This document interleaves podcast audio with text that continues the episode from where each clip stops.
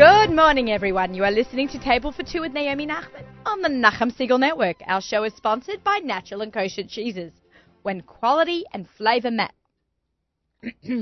for those of you who don't know me, I'm Naomi Nachman, and I'm about all the food all the time. I love food. I love shopping for it, cooking it, eating it, eating at restaurants, anything food related. I'm a kosher personal chef. My business is called the Aussie Gourmet. I give cooking classes.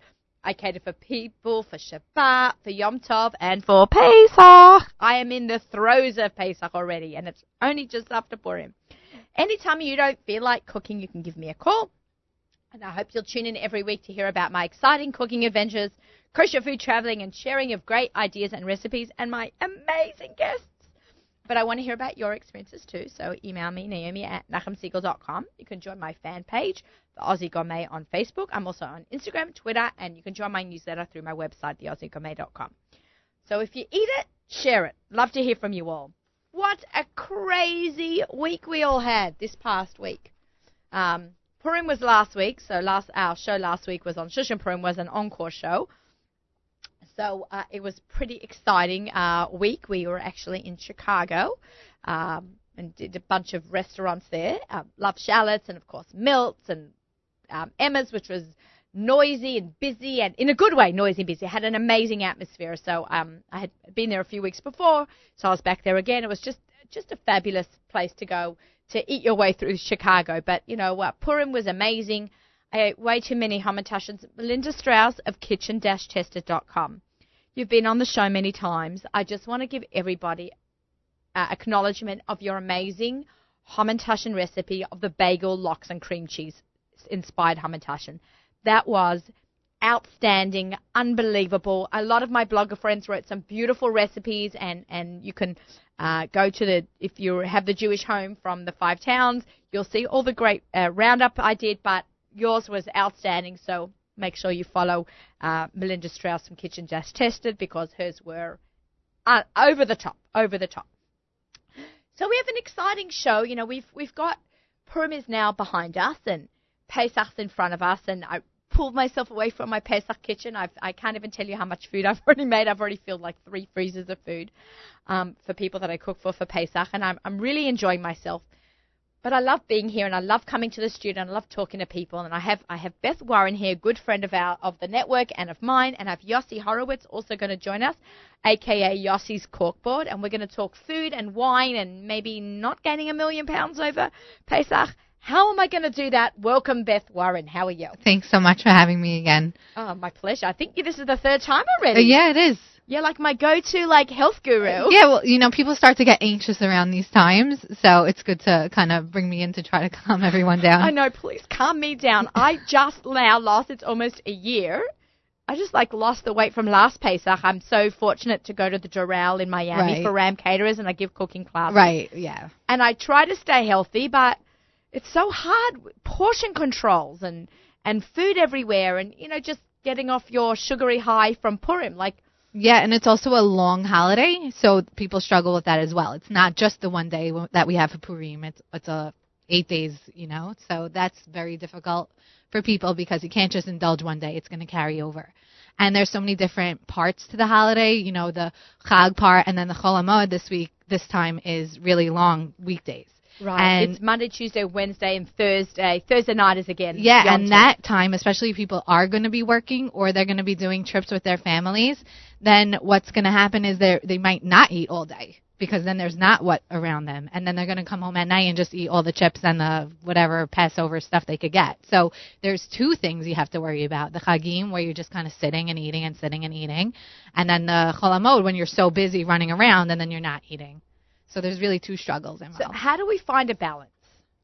the thing is with Pesach is you can't get caught up in the fact that things are all restricted. Oh, I can't eat this. I can't eat this. What am I going to do now? I I don't have my this. I don't have my that. Don't get overwhelmed by it. If you really focus on what the goal of Pesach is in terms of food, it will be okay. So we have to just start focusing on the less processed foods, which is what the goal of my whole book, Living a Real Life with Real Food, is I talk about how we should kind of take that step back to how we used to be when we traveled in the in the desert and we do the man and we really made things from scratch and um, that's what Pesach really sh- we should embrace that about it. So if we stop relying on all these boxed packaged goods that are really, you know, really processed, high in sugar and all this other Or stuff bad in there. oils yeah, hydrogenated oils, which in about five years are going to be extinct anyway. So I don't know what we're going to do then. Let's hope. Let's yeah, hope. they're taking them out of the food products. Thank God. I don't think we should really call it a food product. Yeah, whatever that is. It probably stays from one Passover to the next Passover without even refrigeration. Um, so if we if we stop relying on that and just say, you know, let let me go back to cooking fresh. Let me let me bake fresh goods. Let me you know do all those kinds of things, which I brought some things here. Um, then we we already won't start out on a wrong foot. Also, we rely very heavily on carbohydrate in our just normal day to day American diet. And what this Pesach does for us, it gives us a challenge not to rely and go into a meal thinking carbohydrate first. Because we don't have bread anymore and we don't have all these pastas and things that we could have. So you gotta think the way I see it, vegetables first. So you, or fruits first. And you say, you know what, let me start as that as my base and then build my meal around that and then it has a whole different focal point for you. Instead of saying, let me get matzah, matzah, matzah, matzah, matzah, there's so many other foods you could embrace now. Okay, get, can walk me through a meal. Okay, Walk so me, like, for example, like I use, I try to not, matzah's there for you. We don't have to worry. You know, matzah Right. is there. So uh, if you always, you'll have it at some point. So what I do is I, I think of fruit more as a base sometimes for my meals. Um, like for lunch, for example, where fruit also has sugar and fiber, so it is gonna fill you, and it is gonna, it has a water content, so you're gonna feel fullness from it. You don't need to have a starch. So I would have, let's say, a cottage cheese and fruit in my lunch instead of doing, um, you know, on a matzah. is this on on Chol Hamoed? Yeah, on a chol hamoed, for example. Yeah, yeah, yeah. Um, that's a good idea to do that using fruit as the base instead of the matzah as the base. Um, Instead of having cottage cheese on matzah, just have cheese cheese and fruit. Yeah, Cool. and you can have a bigger portion because it's it's mealtime, so you could have like a full cup of, of a mixed fruit mix, with two cups of it even for a meal because one cup is a snack. Right. And then you have that with cottage cheese, and then that's a nice meal. Also, you know, we forget about salads, and and if you take a minute before you go out on your Chol Hamoed routine to kind of make your little um, container of salad with tuna, you could still have these foods, and then you know, don't rely so heavily on the matzah. If you did want to have matzah, it's not a crime. It's just that it's you should get the whole wheat. There's so many varieties now these days. Right, There's even oat matzah. oat matzah. I Yeah, saw that. and I love that for the gluten free people who have to be gluten free. I'm so happy for them that they have a matzah. Right. Um, even shmura comes in now. So Shmura oat matzah. yeah, it's, it's expensive, but they have it. Of course it is. which means that you won't have it so much, which is okay, Right, right, right. So um, that's important, and uh, you know, Greek yogurts are around now that are Chalav Israel and um, kosher for Pesach, and you could get plain and have fruit with that as well. Um, you know, nuts and all these foods are are something you could incorporate as more protein, Right, healthy nuts fat. is a good snack. Yeah, um, exactly. Nut based snacks. I would probably pick nuts and fruit as a snack, um, yogurt and fruit as snacks, um, things like that, where you're not so so reliant on the snack bag or the you know the chips bag. You, you don't even have to go there. Um, the reality is is that people who really hoard all these packaged like chocolates and macaroon things and whatever, it kind of just sits there, and really a lot of people don't even eat them. So you have to just think outside the box with with what foods you could prepare. Um, I did make a muffin here um, for you. Here? Yeah. You bought me like a muffin? here, here. Yeah. Well, they kind of came out to be like a little cookie, but Uh, uh, is this a Pesach ticker? yeah, this is for Oh, Pesach. Yay! Yeah. So um, these are made out of almond butter, almond meal, or almond flour, Smells good. right? Um, vanilla, and like a baking powder, and um, you could even use an almond milk. It comes in a box kosher for Pesach, the boxed variety. Um, Okay. and and an egg. It it satisfies the sweet tooth, right? Smells amazing. All right, Yeah. let's pass. Give one to Yossi Yeah. and one to ZK. We've got to try this. So, So we are having a Pesach Tikka cookie muffin. yes. So it, it really satisfies that like cakey thing. You could play with this recipe a lot. Mine came out a little bit um like grainy a little. But even for people who don't use anything processed, like they won't even buy almond flour in a package, you can make it your own with taking almonds and just grinding them up. That is what almond meal is. Okay, so it really satisfies that sweet tooth with being high in protein This needs and a not nice a grade. cold glass of milk. Yeah. Yeah, it's really sweet. I put my kids actually made physically made these ones for me. That's why they made them cute and small. And they kind of just pressed in four chocolate chips instead of pouring all these chocolate chips in a batter. You know when you have to do that, and then like they're all clumpy on the bottom, and then one gets like tons and one gets none. So it's good to kind of like press them in as before you bake them. They take like about 10 minutes to bake. You could also make this into a pancake. So instead of doing the matzo meal pancake. That's interesting. Yeah. And it comes out so nice and I it probably comes that. out fluffier and even more fresh. It's good to have these as fresh as possible. Um and, and Everything's always pancakes. good fresh. Yeah. Everything's always really good is. fresh. And these have no grain. You know, I make these without being Pesach. I, I try in general not to focus on, um, you know, all grains in my foods. If you just kind of think of all your options you have to make something into, you know, a cookie or a muffin, then you stop needing so much um, grain and, and Pesach becomes a lot easier. And you could still find these things to satisfy your sweet tooth. You could even use these for breakfast and have, like I said, with the pancake or having a few of those. You know what? You know what?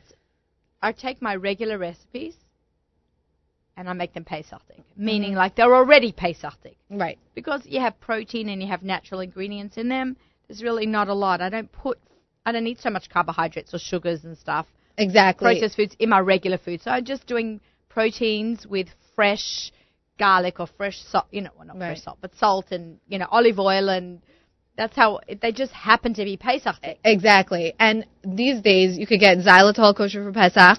Um, what is xylitol again? Xylitol is a sugar alcohol. It's not sugar and it's not artificial. So, meaning it's not a Splenda type of thing. So, it's a natural sweetener that we could use in baking. It comes out really well in Oh, baking. really? Yeah. I'm not Um, a big baker, so I don't. Right. So it, it's not. It, it's definitely sweeter than sugar. So you have to play with the um, proportions of how much you need.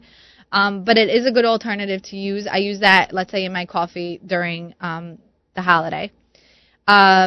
Um, and also, there's coconut oils kosher for Pesach, which is a nice oil to use. It's becoming more and more available. yeah. In the kosher supermarkets. Yeah. I know Gourmet Glatt has so much coconut oil you can buy. I bought this huge one at Costco the other day. We go through a lot of. Happen to go through a lot of Yeah, you coconut could oil. use it in a lot of things. I put it. It does give it that coconut It undertone, but Mhm. I, we started making challah with our. yeah, it depends on the Um, recipe and, and kind of what how much of that flavor comes Yeah, through. Yeah, it doesn't. Uh, we did. really, We did. Co- we used coconut oil. Then we threw a whole ton of fresh garlic into the dough mixture. Yeah. So it was a garlic oh, challah. yummy. But I was nervous that of the it would sweetness. because of the coconut oil. Yeah. and it turned out fantastic. Mhm. So I was like, okay, phew. Yeah, Because, you know, you're serving it to come. guests. You're like, oh, I hope this is going to work out. yeah, exactly. But it's really nice oil to use. Um, and there's another um, grain that we technically can use, only it's it's botanically a fruit, which is quinoa. Oh. Yeah. So I had like a quinoa extravaganza in my kitchen when I said I was going to bring it. A lot of people, it's becoming pretty widely accepted to eat. Yeah, we had Rabbi Elefant sit in that seat right there Yeah. two years ago, right after the OU put its I'm so on it. happy. I'm so happy. And I said, after 2,000 years, Ashkenazis have something to eat. Exactly, because like, I'll tell you, I happen to be Syrian, and I I could have rice on Pesach. So the thing is, is you you know Ashkenaz now could have the quinoa, and I'm going to show you the the things that we make. Now you can make with quinoa. So we stuff grape leaves. All Jews stuff everything, right? So Yeah. we um stuff grape leaves, and usually there's rice mixture inside. Correct. But you could use quinoa mixture. And it looks really gooey here, but that's because it's just so good. It happens to be parve. It's not Okay. even meat. You could put meat in there. You could make a ground meat mixture with the quinoa. Um, we call that hashu, and you make that inside the grape leaf. but this is good. parve. So where and do you get grape leaves from? I don't even know. Any, it's I'm really such in, an Ashkenaz. no, it's in a lot of supermarkets. It's it- yeah. How does it come? It comes in a jar. It's pickled. It's like a pickled. and then you open it up, you take Yeah, it out, you leaf. unroll it. Yeah, and my brother-in-law's. And then uh, you re-roll it. Yeah, my brother-in-law's mother is actually from Syria, and she'll literally find the grape leaf tree and take them off and brine them herself. So you don't have to do that. But you know, like a Shoprite or Gourmet these days, Gourmet Glatt, um, supermarkets. I live in Brooklyn, in my area, all have them. They come in a jar. They're called grape leaves.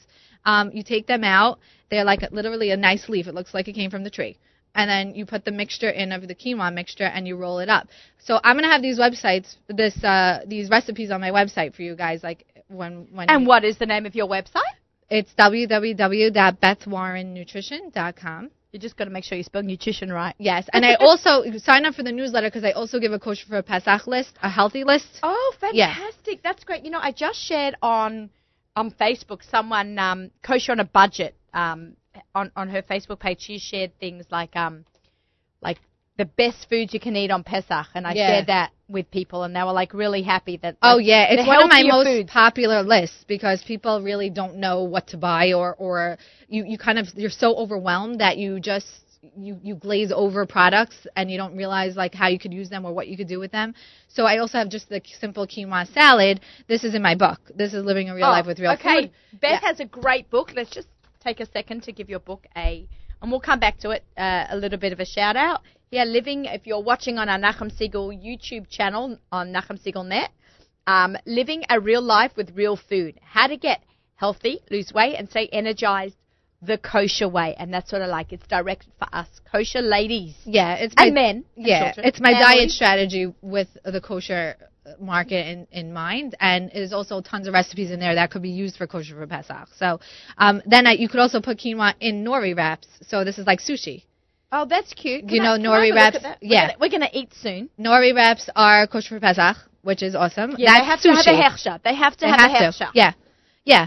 But once your supermarkets turn over, you know, they I've I've found them in even the most Random- supermarket yeah, yeah. the most random, Random places. places. You can find OU products Yeah. in the middle of like nowhere. And we'll talk a little bit. We are Exactly. It definitely places he's found food. But The quinoa you could put in there and also Can I you take could- one? Yeah, it's it's a little bit it's going might fall apart on you. You have to get the te- technique right. okay, you, well you've done a great job Um, here. yeah, and um, you could also make a cashew, Mm. which I'll have on my website. You could make a cashew paste type of thing and wrap it with that. And guess what? All these recipes are part of like a cleanse, or I call it a kosher cleanse. They're all part of like my normal everyday diets, and now you could use these things as Passover. So again, you just think of Passover as something that you could embrace being cleaner, not more processed. You know, Right. you want to be cleaner. Right, and- that's what it is. Yeah. Well, I remember last year at, at the Doral and I had such a great time and the food was unbelievable. But the food there is um you know, it was everything was gluten free. You had everything, and I was not looking forward to going back to eating all that heavy processed food. Right. Because I was eating a lot of fish and salads, and Right. Okay, there was a lot of cake too. Don't get me wrong. Hamburgers. Ari White was down there, you know, like doing his barbecue. We definitely ate a lot, a little too much, but uh, most of it was clean eating. Yeah, it's because it's very fresh. Yossi, can and I give my, you one of these? my final thing, which is the is best, the best, the best, the best thing you could do. So you could take quinoa actually and very simply make it into a crust like for pizza. Look at that. It's totally is a crust. Gorgeous. Yeah. Gorgeous. It's wait, she bought it in an aluminum foil. Yeah. Oh, this is beautiful. We're going to eat that in a little bit after the show. We'll Right. have some lunch together. But I have to tell you that it's one of those things that seem very it's one of those things that seem very intimidating, but it's so easy.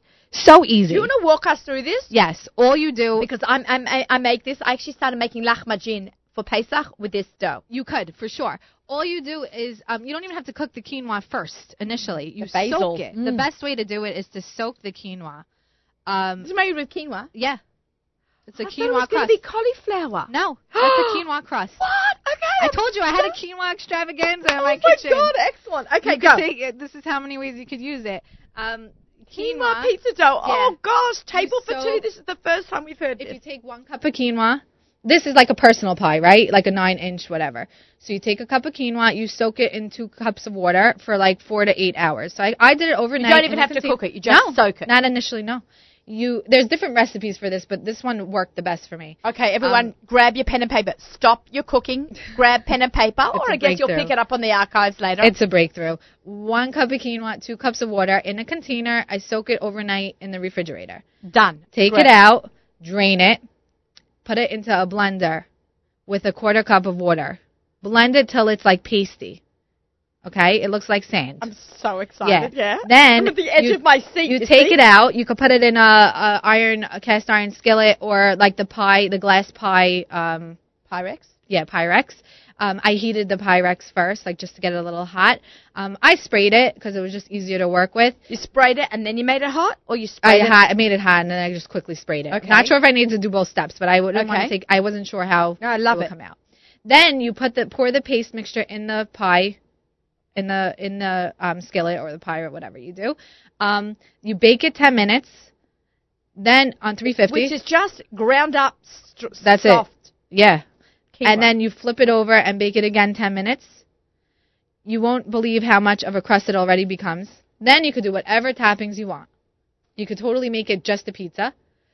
Or what I did is I kind of spr- uh, put pesto sauce in it, um, arugula leaves, cheese, and some um, tomatoes. That's how I just did it. And it comes out like a personal pizza. You can put it back in the oven and then it melts.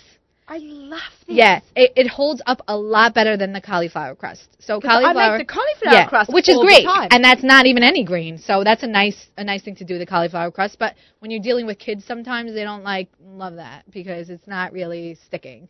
You know, it'll come apart. Quinoa crust literally holds. It holds really, really well. You see that I'm like speechless from this? Yeah, it's not unbelievable. No more matzo pizza. Like no more matzo pizza. Oh, it not even no necessary. way. You don't even have to. So it, this really didn't even take long. Um, And it's probably a lot filling, more filling because it is What- and satisfying. Let's talk a little bit about what quinoa actually is because it hasn't been around that long right. on the radar. My mother never gave us quinoa while growing up. Uh, yeah, so quinoa, it's it's like I said, it's botanically a fruit technically, but the properties of it are very similar to a grain.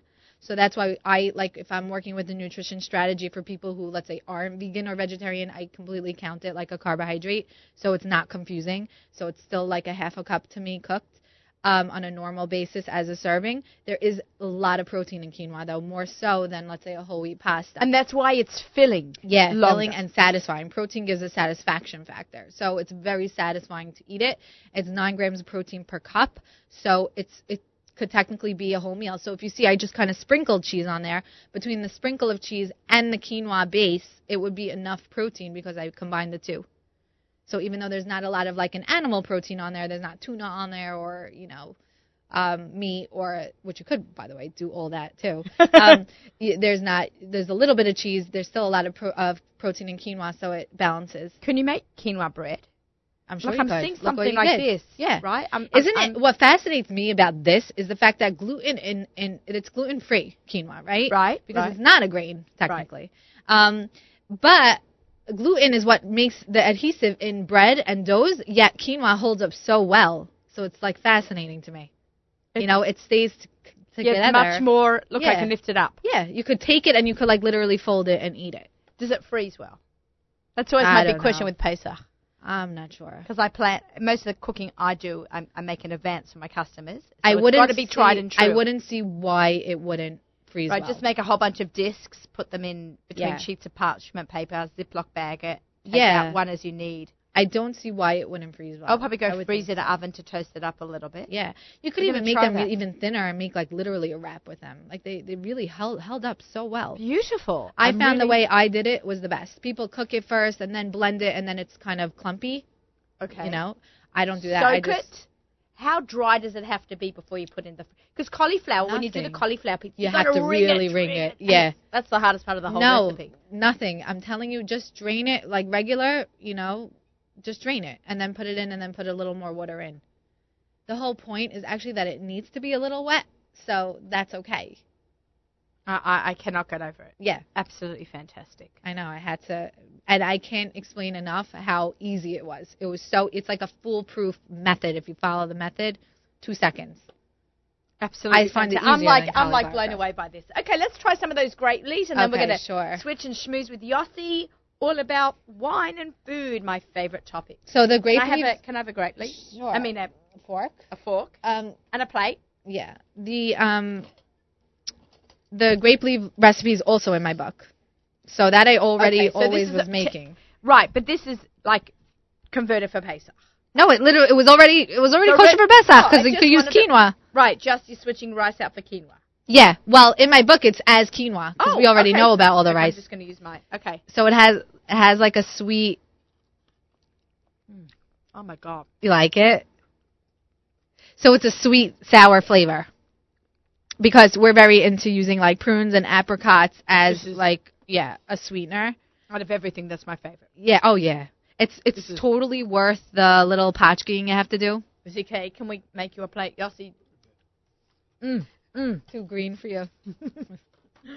um, the the sauce why it's so green by the way is because there's mint mixed into it. Mint Is leaves. this is this hard to make? It's it's definitely not difficult. It just takes a minute. You know, because you got to sit there rolling all the grape leaves. Well, I That's the longest cabbage. part. No, once you're making, you know, I had to make all these recipes for quinoa, so I just made a big pot.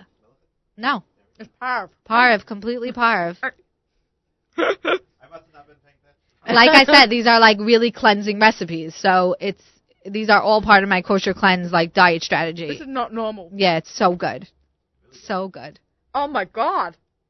And you feel very fancy. It's really very, fa- it's to serve this to people, it, you feel like you're very fancy. Like an appetizer. Okay, let's talk about. Does this freeze well? Um, Again, all the tough questions. absolutely freezes well. 100%. Okay, because I make there. every week. No, no, I paused because I was thinking the quinoa a second, but I, I now I'm thinking about it. I literally make yebra. It's called yebra. We call it yebra. When you Yebre. stuff Yebre, grape, yebre. yeah, I heard stuffed that. grape leaves, right? But these Oh. are parve. So usually our yebra is meat, That's, and it's with rice and meat. that's the best yebra I've had. Yeah, because I like the lemoniness. Some people make it too sweet. I love lemon. Yeah, yeah. Yum. Outstanding. Beth Warren, you are a genius. Oh, A great. culinary genius. We've got about a minute left before we're going to wrap up. Talk to me uh, for a second. Give me a strategy. What's in one an elevator pitch for how we can just keep it going, keep it keeping it real for the Pesach. Yeah, well, first you have to just focus on whole foods, real foods as much as possible. Eat about every three hours. Don't get caught up in everything that you're not eating when you're supposed to be eating, because that will prevent you from overeating later. Don't eat so late at night. As much as we could avoid it with the Seder, try to just have protein and vegetables when it's super, super, super late that you're eating, and just drink tons of water. Try to stay active, and really just embrace your family and get into conversation and make it a social thing, and, and more about just the festive part of the holiday than just all about like heavy eating. You did fantastic. That was a perfect elevator pitch for staying healthy and keeping it light and real on, on Pesach. Thank you so much for joining us. This was problem. magnificent. I don't, oh my God, I cannot get over that yerba. Uh, make sure you get Beth's book, um, Living a Real Life with Real Food.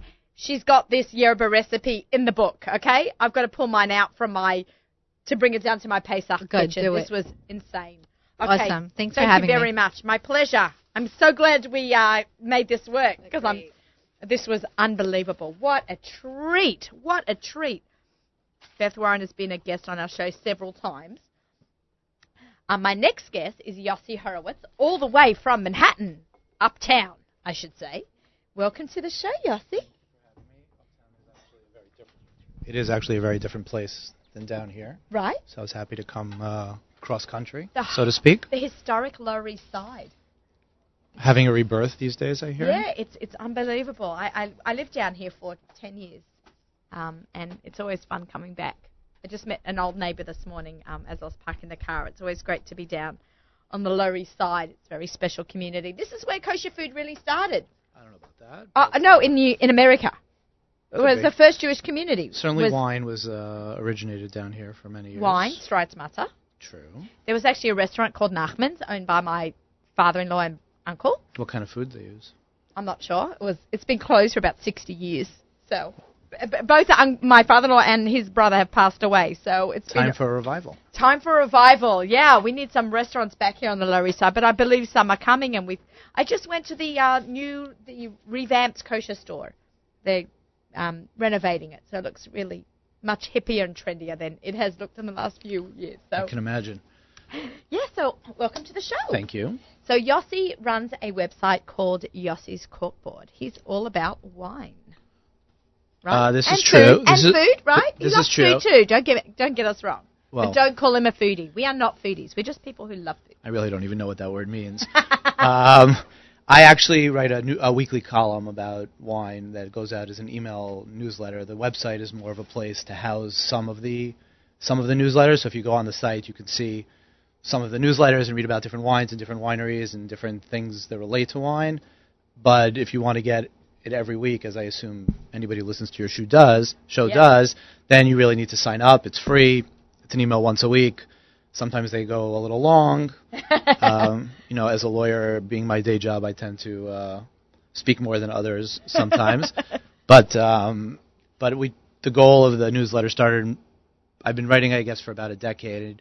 When I first moved uh, to New York from Israel, and right around this time, right before Pesach, I started getting hundreds of emails from people who knew that I knew a little bit about wine, wanting to know what to buy. There are all these sales, what to do for Seder, what not to do for Seder, and things like that. And after I responded to about 20 or 30 of these emails, pretty much writing the same thing over and over, I was like, this is silly. paste. This is silly. And I figured I would start, you know, f- some friendly spamming, and I just put 200 people on an email list and started sending. How many you've got now? So I think now I don't I don't know exactly, but I think it's just south of about 5,000 people. Cool. Yesterday was Um, me, 5001. I did see that you signed up yesterday. Um, As I was preparing for the show. I might not have agreed to come on the show had you not done that. Yeah, so, no, so no, it was a no, good of move course, on your, of course, of move on your course. part. Do my Um, research. and I already um, knew about you from Bension Fuchs, our mutual friend. this is true. Ben He's Sion's a good "You guy. Got to get he- Yossi on the show, and then when I finally saw you at KFWE, I'm like, oh, you're Yossi Corkboard. Horowitz, but Yeah, Corkboard yeah. works too, I Corkboard, guess. Corkboard, you know, was your little. Um, and and the goal of the website really is I, I'm I'm a big fan of finding you know not necessarily bargains but good wines at all different price points. People constantly ask me what's your favorite wine, what's your favorite type of wine, and when I tell them that I don't have one, everybody thinks it's just a line, but I really don't. You know, it's, wine is part of my everyday life, and um, you know the wine that I'm in the mood for at any given time is impacted by What know, you're of- what I'm reading, what I'm eating, what I'm feeling, where I am, what I'm doing, who I'm with, and and you know, thank God these days there's probably 2,500 different kosher wines being made every year, and there's something for everyone at every price point, and all the time. Um, for today's show, I actually brought two wines that that are for the rest of Pesach, so to speak. You know, it's when with the Seder is coming along, people are going to be focusing on what are the best wines for the Seder and what are the most expensive wines or the most exciting wines. Um, and if you read my newsletter right before Pesach, I usually come out with a recommended list. Please make sure you sign up. Um, go to Yossi's Corkboard, so you'll dot com. dot com, and um, and I recommend probably about 30 wines in four different price points. So under 15 or 16 dollars usually, from 16 to 30, from 30 to 50, and then what I call Mashiach wines, which are the wines that I would be happy to serve the Mashiach where do you ever grace my presence. Oh, that's so cute. I love And that. those are like the extra special wines. A lot of times there are older vintages that have now aged to perfection and really are ready to drink. Some are harder to get than others, but there's really about 30 different recommendations that can really help people sort through all of the um, different options that they have these days. Um, but for today, I wanted to focus on what I like to call everyday wines, which unfortunately not enough people drink wine every day. But um, I but like this guy. well, I mean, I to, to be honest, I only drink two things. I only drink water and wine. I drink water for hydration and wine for pleasure, and don't really see a need to drink ever anything else. But I do know that but I, I drink coffee now in between. co- that is true. I do have a cup of coffee. Coffee That's in the true. morning, and it's wine or water. Right.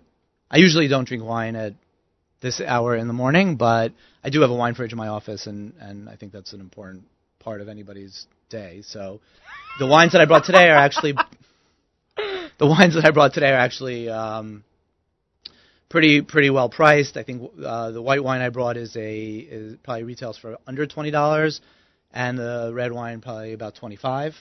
And at that price point, you can drink it very often. They're they're they're somewhat light. They're friendly. They're approachable. They will appeal to a um, wide range of, of, of wine drinkers, whether you're a sophisticated wine drinker who likes complexity and depth, and, and uh, or someone who's just getting started and wants a tinge of uh, sweetness on it. So we can we can try them if you want. I can talk about them if you want. Yeah. But um, I've got my KFWE wine glasses.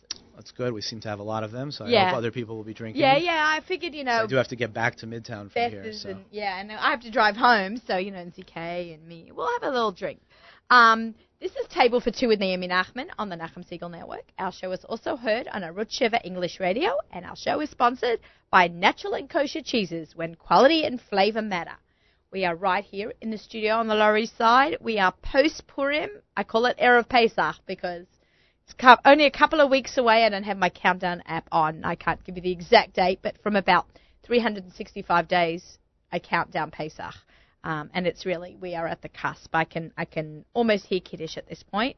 Um, and we are talking with Yossi Horowitz, uh, aka Yossi's Corkboard. He is a wine expert. Can I call you an expert?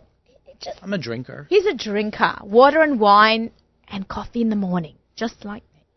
Um, so we are sitting here. We are enjoying some some food and wine talk. So recently, there's been a very over the last few years, I'd say there's been a large explosion of interest in both food and wine. I assume you've noticed this as well, and It's gone more and more people have gotten into it, and there's more and more.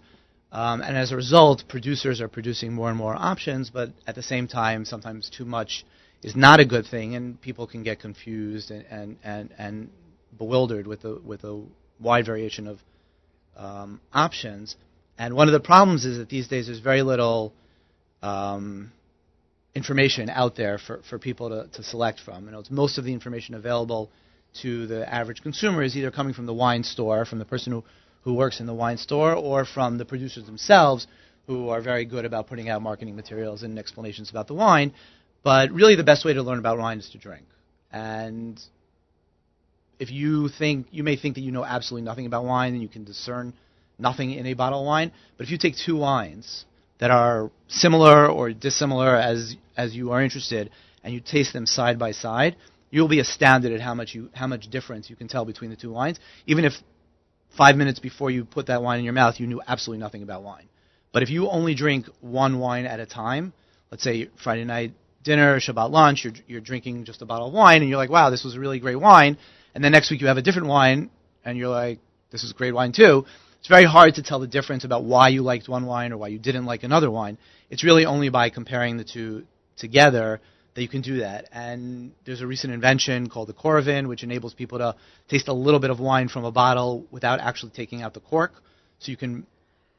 Okay, let's back that up. What? So this Just medical repeat- device. Uh, We need to back that up. this medical what? device inventor um, named Greg Lambrecht came up with an invention called the Coravin, which is basically I'm medi- writing that down. K C O R A V I N C O R A V. I N. Okay. And what it basically does is it has a very thin needle that you can insert through the cork, and as you pour out the wine, it replaces the the the wine the space in the wine bottle that is vacated by the wine with argon gas, which is a neutral, innate, tasteless gas. And so you can pour yourself a glass of wine, pull the cork, pull the needle out of the cork. The cork will, because it's a natural substance, will close on itself, and it will be as if you never opened the wine. So you can have an, a really expensive bottle of wine. Saw it on Shark Tank. You know, they had Z- ZK saw that on Shark Tank. It's an amazing invention. Um, I don't use it that often because I very rarely Just have one one leftover go- wine, or I it's not that don't. practical for me. But but it but it has really opened up an opportunity for many people to to to use th- all these great wines that they have that they've been saving that they've spent a lot of money on for a special occasion. On that note, for years I've you know people write me a lot of emails. I try I pretty much respond to every email. I think when I started I probably got 20 emails a week, and I probably get 500 emails a week about and, it- different things. and you do this because you love it. You I do it. I have no, as you'll see from my website, there are no ads. I have no commercial relationships. I do. I don't even accept samples. I send them back. My doorman always complains. He's like, I don't have to send them back to the producer. I'll keep them. You don't have to take them. But um, I think that it's important to have um, to be as neutral as possible. And I think that you know the Torah teaches us this, and and and various other uh, writings that that it's very hard to maintain a lack of conflict of interest when you are getting something in return, whether whether it's a large something or a small something. So I've made a practice of actually never doing that. But the the point is that so you, you get a lot of emails, I respond to them, and, and a lot of the emails are about, you know, I have this great bottle, you must love wine, why don't you come over and drink it with me, or we can enjoy it together. And the concept that there are a lot of people who love wine and collecting wine, but they never find the right moment to open that bottle of wine. And many, many years ago, the, the wine writers for the Wall Street Journal, uh, Dottie Gaiter and her husband, whose name escapes me at this moment, came up with this concept called Open That Bottle Night, which was everybody has these bottles, Right. and nobody ever opens them because, and many people who are listening who, who have wine collections will understand the feeling of it's Friday afternoon, you're preparing for Shabbat, you're thinking about who your guests are going to be, you pull out that drawer in your wine fridge or you look at the counter wherever it is that you keep your wine, hopefully not on the counter, and and you're like, well, okay, they don't really like wine, so this wine's too good for them. This wine won't be appreciated. I'm the only one who's going to drink it. Do I really want to open a 200 bottle dollar bottle of wine, or even a 50 dollar bottle of wine, or a wine that holds some sort of meaning for me, whether it's expensive or not? And then you push back the shelf, and then you end up depriving yourself of your own wine. So the concept was actually brilliant, and it became quite a thing in the non-kosher uh, wine world called Open That Bottle Night, where people were getting together. And a few years ago, I decided that the time had come um, that the Jewish world would have an equivalent, except as a avid lover of wine, I felt that once a year was a little bit Not enough. schwach. It was a little schwach. I mean, I once a it. year. I mean, waiting a whole year to drink your wine. So I came up with the concept called, that I call it the Rosh Chodesh Club, which is once a month. Um, I invited, you know, again, I reached out to a bunch of people I knew in the area, some not in the area, and I told them, you know, once a month you're all going to come to my house. nine people because my wife has you know a lot of patients, but it is limited nonetheless. And everybody's going to bring a bottle, that special bottle that you want to share with like-minded individuals. We're going to have a few, you know, vittles, some nosh, whatever. We're going to hang out, and it's just going to be for fun. It's not going to be an intellectual exercise. We're not going to have a blind tasting. It's just going to be bringing that bottle of wine that you want to share with your friends. We're going to get together. I'm going to find like-minded people. I'm going to make sure that all the bottles are more or less, you know, fair, and and it really took off. And where you know last last week was um, last week was Rosh Chodesh Nisan, or just we're just past Rosh Chodesh Nisan, and and it was our it was our anniversary. Uh, it was our third year anniversary, number 37 of the Rosh Chodesh Club in my my house. I can actually show you the menu from from two times ago. The menu Oh. from the anniversary was uh, thing, and because I two times it. ago for Rosh Chodesh Adar Bet, we did a V'nahafoch Hu, and we did um, the food theme at least was breakfast for dinner. And um, most of the time, a friend of mine does the cooking. The last few months, Who does I've so I did the for the last few months I've been doing the cooking on my own. duck and waffles? That's like my favorite combo. I love fried chicken and waffles. Well, this was duck confit, Duck confit, um, yeah. which was easier to make. Bacon and hash. Re- okay, remise. I cannot read French. And It's like an amuse bouche. It's to it's to clear it's to Yeah. refresh your palate. So we had uh, steak, grapefruit brulee. steak and eggs. Oh my god, I'm gonna cry. Can I come to the next one? You- I can put you on the invitation list. Put me I on can't the- guarantee uh, Uh, a it'll come up. Yeah, I've, But- I've, but- I've actually had that dessert wine, the Ge- Gewürz. Gewürztraminer. Yeah, we had it right here in the The studio. late harvest. It's very good. Yes, it was delicious. And it went well with the uh, French toast, with the uh, pineapple infused coconut whipped cream and grilled pineapple, with candied maple duck bacon. It was actually very good. The food was never intended to be a big part of it, but it's kind of grown. The amazing thing about it is I'm seeing the other menu. the amazing thing about it is not the fact that we've done this for three years straight in my apartment, or that there are 20 people on the waiting list every month, but that there are 50, between 15 and 20 franchises around the world that have grown of other people who are who who thought it was a good idea. Now there's pretty much a regular monthly. We call it RCC for Rosh Chodesh Club in in uh, Lakewood, Miami, Los Angeles, Chicago, two in Israel, And these are all friends of Strasbourg. yours? No, Just no. people who, but they've connected with you? They they heard about the idea from me. They read about it on they- my and- newsletter and or on it. Facebook or something like that, and and they either asked me if they could come to mine or it's a little bit far to travel, and it it happens I'd pretty much. pl- I'd get on a plane to come to this. That's amazing. and it's a lot of fun. We have really great wines, and you know, I, I being a lawyer, I have a lot of rules set around the the Rosh Chodesh Club, and uh, uh, some of the other ones are a little more lenient, so they're probably easier to get into. Um, we limit the wines to vintage 2009 or earlier. We started with seven. Every year we grow a little, and it has to be a bottle that's not really commercially available because the point really wasn't go to the store, buy a really expensive bottle, and come. It was more this is for the people who have the stuff at home, who have been collecting it, and really just want a place to share it with a bunch of friends. You, I bought a. I was in Paris in 1999.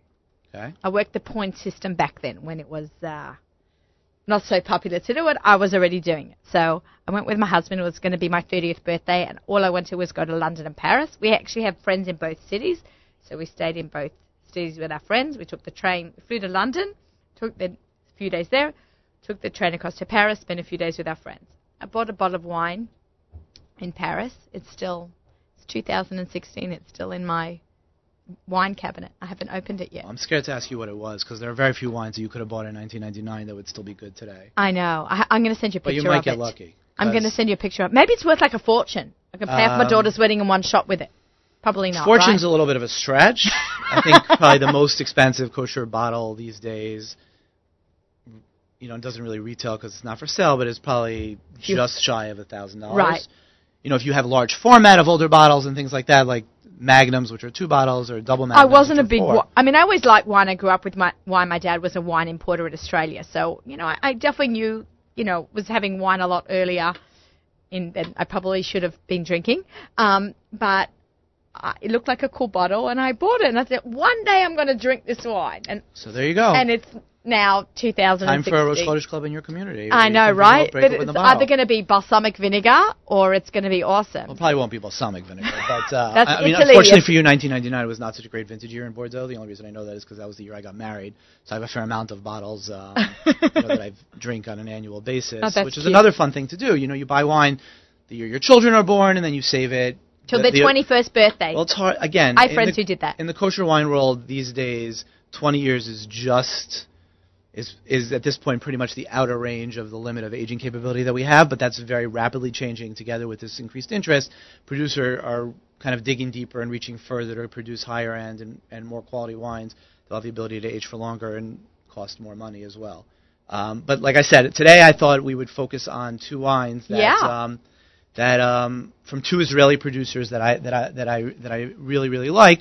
One of them is the Tabor Winery, which has been around for quite some time, but in the last couple of years has um, had quite a revival and has been making very serious quality wines.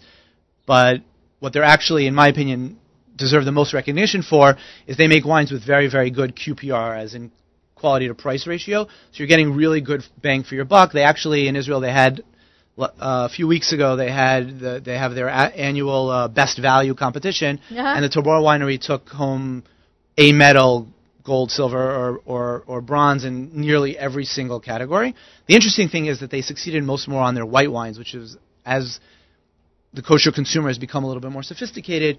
There's much more interest in white wines, and, why, and why do people love like red wines over white wines? I'm a big white wine drinker. I love white wine in any. Well, I think historically white wines have red wines are more prestigious. They last Yeah, for they sound longer. They're more expensive. They sound like so fancy, but I'm like, you know, white wines to me. you know, for a long time, Robert Parker was kind of the driving force in the wine world, not necessarily the kosher one, and and, and he liked big, oaky, fruit-forward wines that were big and robust. And I think that when people spend money on something, they like it. It's like when you go to a a, a restaurant.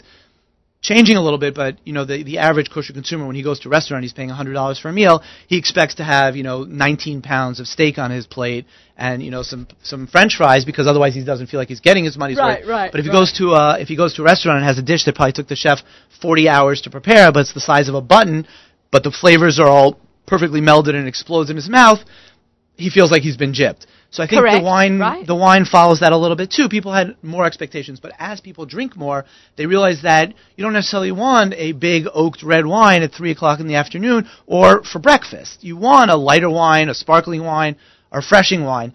And so the wine I brought today is the from Tabor Winery in their Adama series, and this is their Sauvignon Blanc from 2014.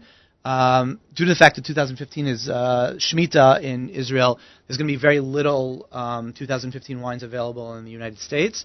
So I would suggest stocking up on some of the 2014s. While generally you want to drink rosé and white wines within a year of harvest, two years you're you're going to be fine. And this is a wine that I cannot recommend enough as an everyday wine. Like I said, I think it retails probably even closer to fifteen dollars. I mean, it depends where you buy and how you buy. I'm and just now I'm snapping a picture of these two wine bottles with a wine still in it. it. they happen to So we'll make a Merlot, which I know has you know some some uh, image issues, but So let's pour and drink. they make certainly they make a Merlot as well in this series that provides value for money well beyond equivalent to a forty dollar wine and not the twenty dollar wine it is I love the fact that you've got um, this wine with a bottle. With a Uh, screw top. With a screw top. I used to think that that was cheap junk wine.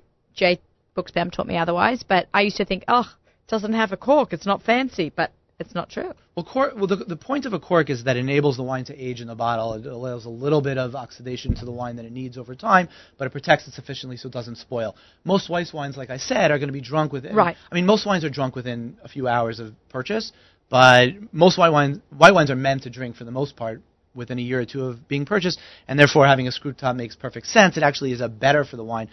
Funnily enough, speaking back about the Coravin, Greg's is working on a Coravin that will actually work with a screw top as well, because more and more high quality wines are being bottled. under screw top these Unbelievable. days, and that's a big thing of theirs. That Wh- and sparkling wine. We have, um, I, I wrote down a question you reminded me. White wine should be drunken at what temperature? You know, and white wine stored should be, wine should be drunk at whatever temperature you enjoy it. Wine, Okay. wine 'Cause I'm sometimes into like cold white wine. sometimes my me and my peers, uh, you know, other wine writers or bloggers, um, take wine to too much of an extreme and forget that it's ultimately just a beverage, and it's a great beverage, and it's a and it's a romantic beverage, and it, it's something that is alive and changes and is pleasurable and is a lot of fun, but it's just to drink, and you should really only drink wine that you enjoy. Oh, of course. And if somebody else says this is a great Oh. wine, you should try it. But if you don't like it, you shouldn't listen to that person anymore Right, no. because you know it's a palate, and different people like different things.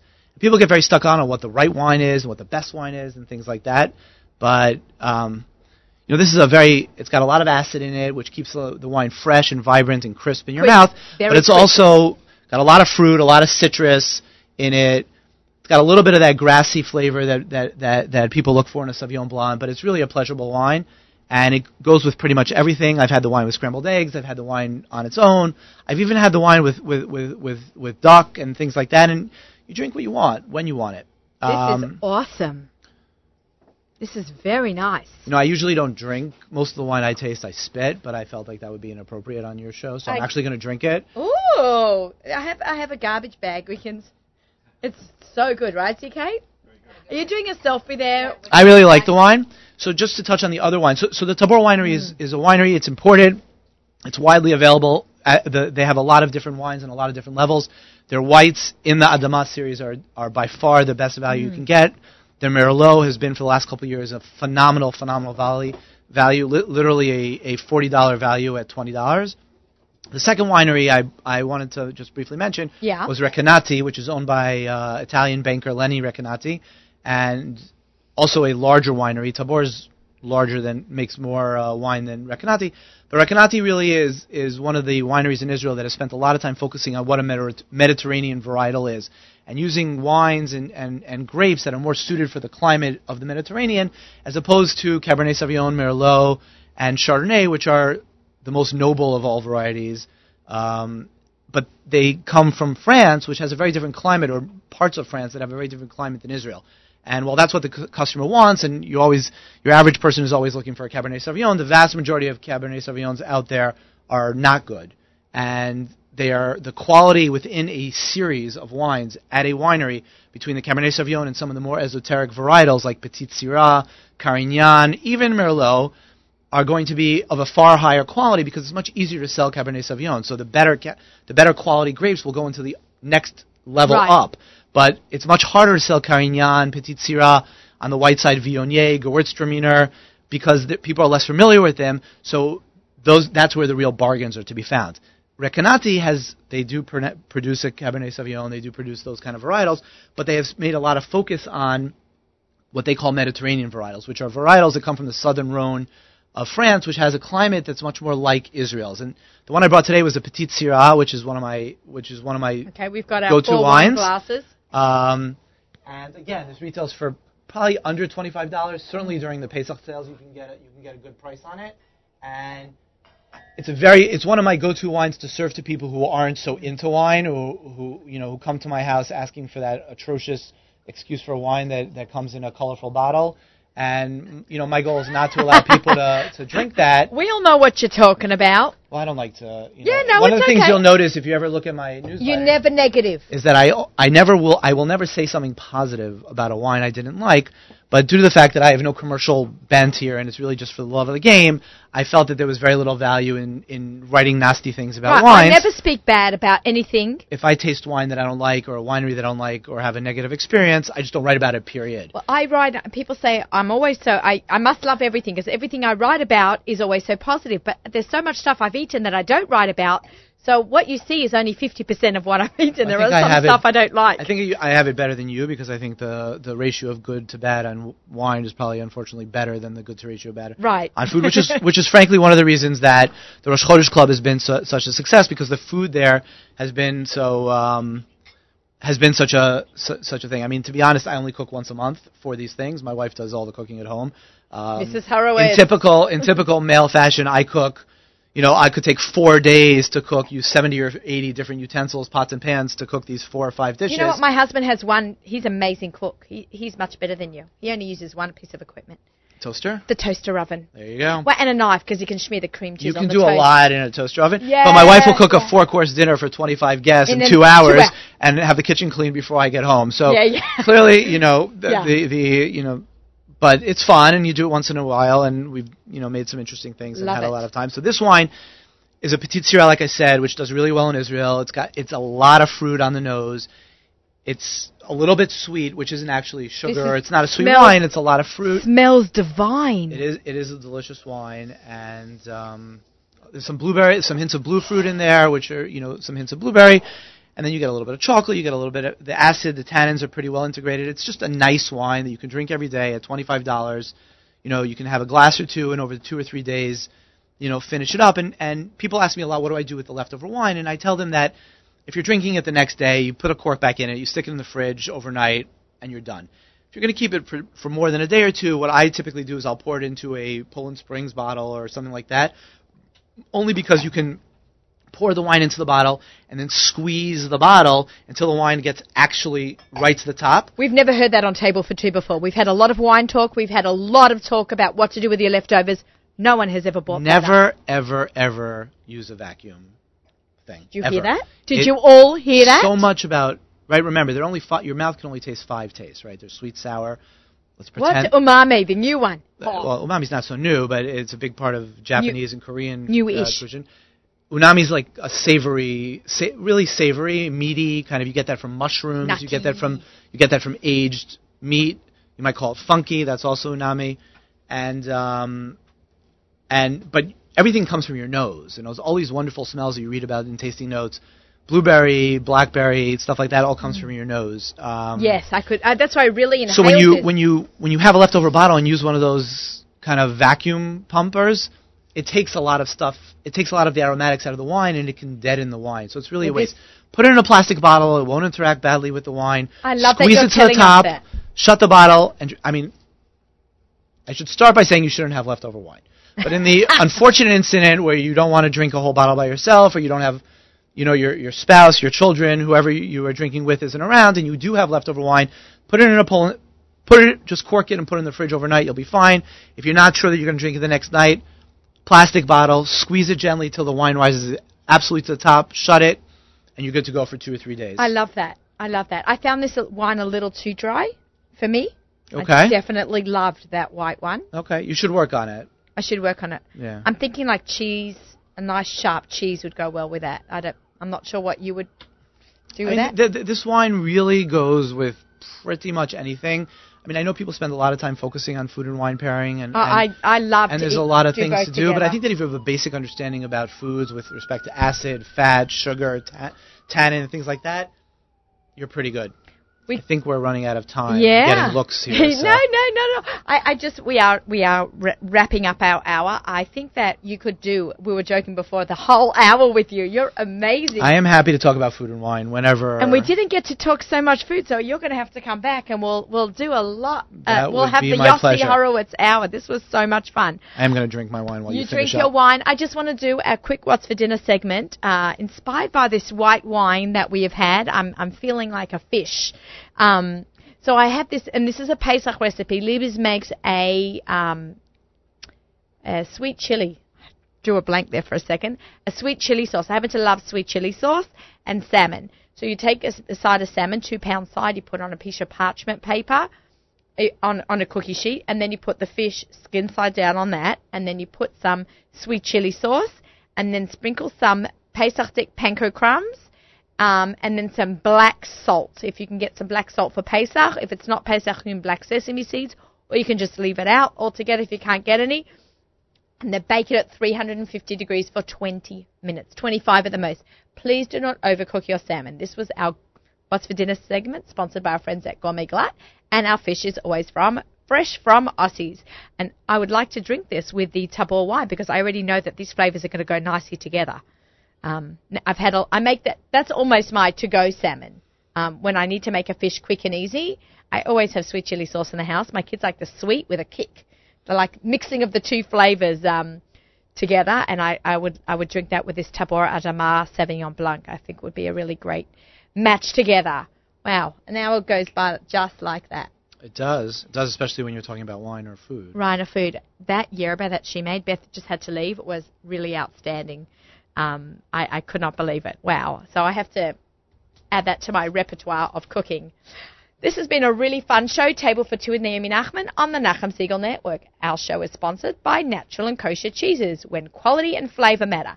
Stay listening. We've got music right up until Licht Benching, sponsored by our friends at Kedem. Um, stay tuned. We got a whole bunch of Pesach shows coming up. We got Susie and Jay coming up in the next couple of weeks, as well as Shifra Klein from Joy of Kosher. Have a happy, sh- um, good Shabbos and uh, happy cooking.